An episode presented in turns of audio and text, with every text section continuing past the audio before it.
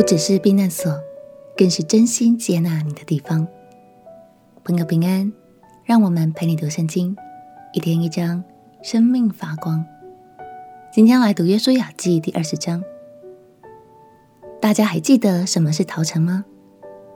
在生命记第十九章中，我们曾经读过有关逃城的详细内容。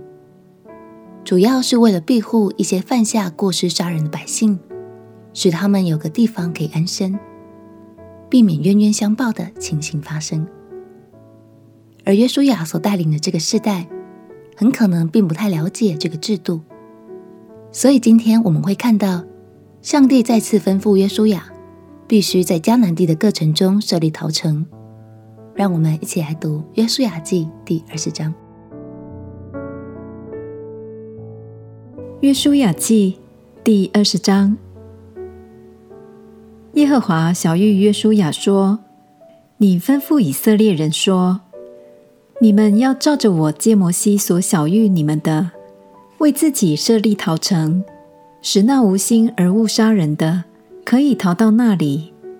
这些城可以做你们逃避暴血仇人的地方。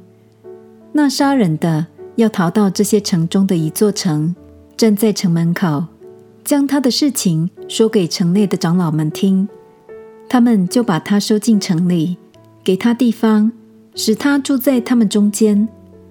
若是报血仇的追了他来，长老不可将他交在报血仇的手里，因为他是素无仇恨、无心杀了人的。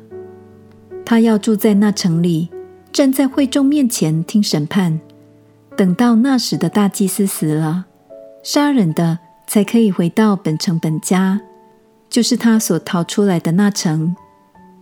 于是以色列人在拿弗他利山地分定加利利的基低斯，在以法莲山地分定示剑，在犹大山地分定基列雅巴。基列雅巴就是希伯伦，又在约旦河外耶利哥东，从流便支派中，在旷野的平原。设立比西，从迦得支派中设立基列的拉末，从玛拿西支派中设立巴珊的戈兰。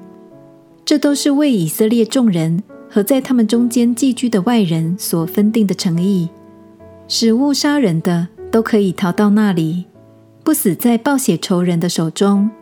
等他站在会众面前听审判。感谢神。即使身在不同的世代，他的怜悯却始终如一，保护着每一个人。如果你认识耶稣，那我相信逃城的设立会很容易的让你联想到他。逃城除了是一座提供庇护的城，它更是重新接纳人的地方。